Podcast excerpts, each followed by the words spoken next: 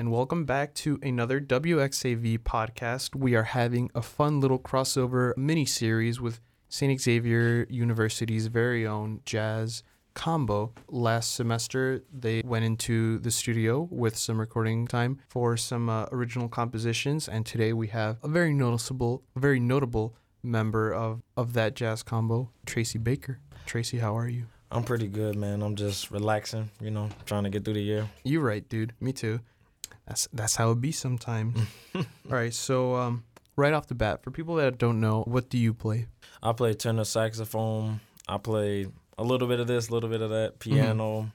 I kind of dabble a bit on different instruments. hmm And in jazz, it's on tenor sax, Yeah, right? mainly my main instrument is tenor saxophone. How long have you been playing saxophone?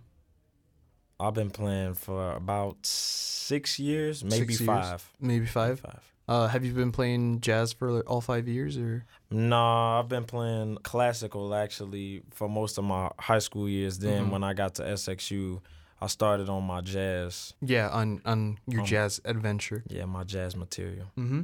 Why don't you tell me how the how the feel was in the studio for you? It was actually pretty cool. I had um I had already had experience in the studio because my mom I used she's she's a musician, so she used to take me to the studio with her. Mm. So it used to be pretty cool, you know. And but the time at the studio what I did with SXU it was pretty laid back, chill. You know, we all had a good time. We all played the material as it was, so everybody got the feel of being in the studio. hmm When when your mom would like be taking you to the studio, would it be just kind of watching her and like, or have you ever recorded before this? I've recorded things before this, but you know, some most of the time it would be just me watching her. Mhm. But you know, I like I said, I have recorded stuff with her, like stuff with her friends.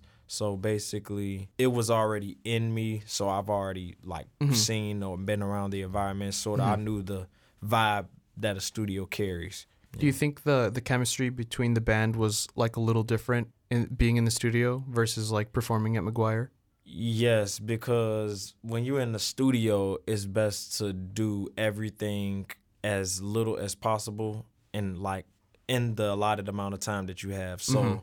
Like, you know, you don't want to be having to keep repeating something over and over again. So you try to want to get it right the first or second time, Mm-hmm. like within a certain amount of times. Okay. How did you feel contributing solos to pieces that your friends composed? It was pretty cool. I like I like the key signatures of the songs that they were in, so I was pretty fond of that. It was very straightforward as to the pattern of the music. I had a lovely time soloing on their pieces. Mm-hmm.